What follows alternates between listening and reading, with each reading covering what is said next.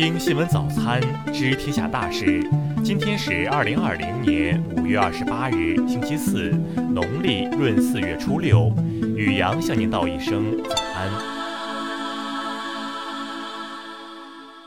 先来关注头条新闻：香港15岁暴徒街头扔汽油弹，法官竟称优秀的小孩。5月26日，今年年初在香港街头投掷2枚汽油弹的15岁男学生，在当地法院儿童庭量刑。他早前承认纵火和管有物品意图损坏财产2项罪名。庭审中，辩方求情称，案中无人受伤，也无财物损毁，被告已深切反省，并对自己的守法意识薄弱和鲁莽感到自责。辩方还表示，被告是受社会运动影响，认为自己可以改变政府，于是一时冲动犯案，现已明白后果严重，自知用错方法表达对香港的爱，更希望在完成学业后可以参选区议员，从社区开始改变。然而在判刑中，法官水嘉丽竟称赞被告是优秀的小孩，并欣赏他小小年纪已主动及乐意帮助香港，但被告单靠满腔热诚行事，所用方法行不通，不会改变其他事情。最终，法官判被告18个月感化令，并声称近日社会运动再掀浪潮，住在院舍可以保护被告，免得他满腔热血再做傻事。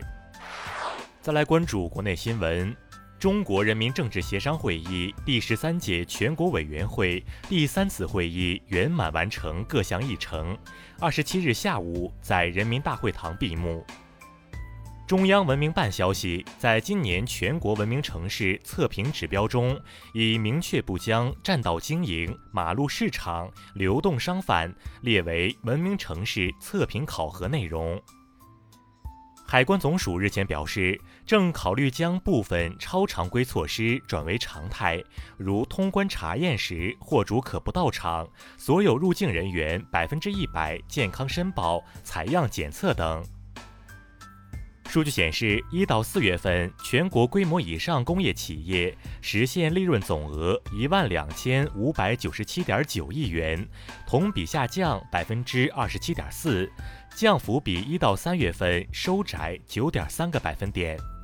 交通运输部27日发布了4月交通运输经济运行情况。数据显示，1到4月，交通固定资产投资完成6790亿元，同比下降8.6%。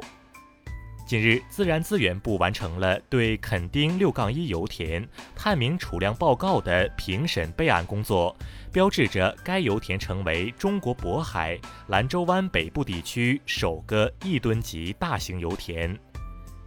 银保监会日前发布通知，放宽保险资金投资的资本补充债券发行人条件，取消发行人总资产不低于1万亿元、净资产不低于500亿元的要求。昨日下午，有暴徒在香港铜锣湾、湾仔和旺角一带非法集结及作出严重暴力违法行为。据香港警方公布，有超过300人被捕。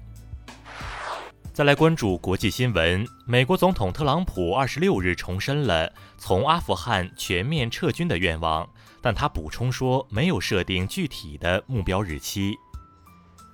美国海军26日发布声明，称俄罗斯2架苏-35战斗机拦截1架美军 P-8A 反潜巡逻机，并指责俄方行为不安全和不负责任。美国国防部一名高级核官员26日表示，只要美国总统下令，美军数月内就可以重启地下核试验。欧洲中央银行26日发布报告指出，尽管许多国家新冠肺炎感染率下降，但疫情对经济和市场造成的影响增加欧元区金融稳定风险。非盟多名官员日前呼吁，国际社会应公开透明、携手并进、相信科学。在疫情肆虐之时，最重要的是保护生命，而不是玩弄政治把戏。法国巴斯德研究所26日称，通过调查发现，即使是新冠轻症患者也会产生抗体，在感染病毒数周内可获得免疫力。最新报告显示，2019年巴西森林面积减少约122万公顷。分析显示，其中99%以上属于违规采伐。就京都动画工作室遭人纵火致36人死亡案，日本京都府警方昨日正式以涉嫌杀人、放火等罪名，将纵火嫌疑人青叶真司逮捕。再来关注社会民生新闻。北京市疾控中心日前组织各方专家编制了《日常防疫指引》，旨在引导公众强化自我保护意识，做自身健康的第一责任人。26日10时许，全国首座设计时速350公里的长江铁路桥——扁鱼洲长江大桥完成首品钢箱梁架设。此桥后续将进入上部结构施工阶段。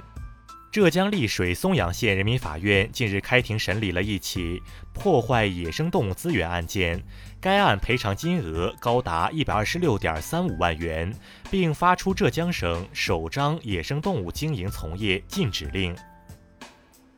26日，云南怒江境内持续强降雨，多地发生泥石流、滚石、塌方等自然灾害。目前，灾害已造成2人失踪、2人受伤。近日，北京一男子因就诊顺序问题打伤当值医生，目前该男子已被警方依法刑事拘留，案件正在进一步处理中。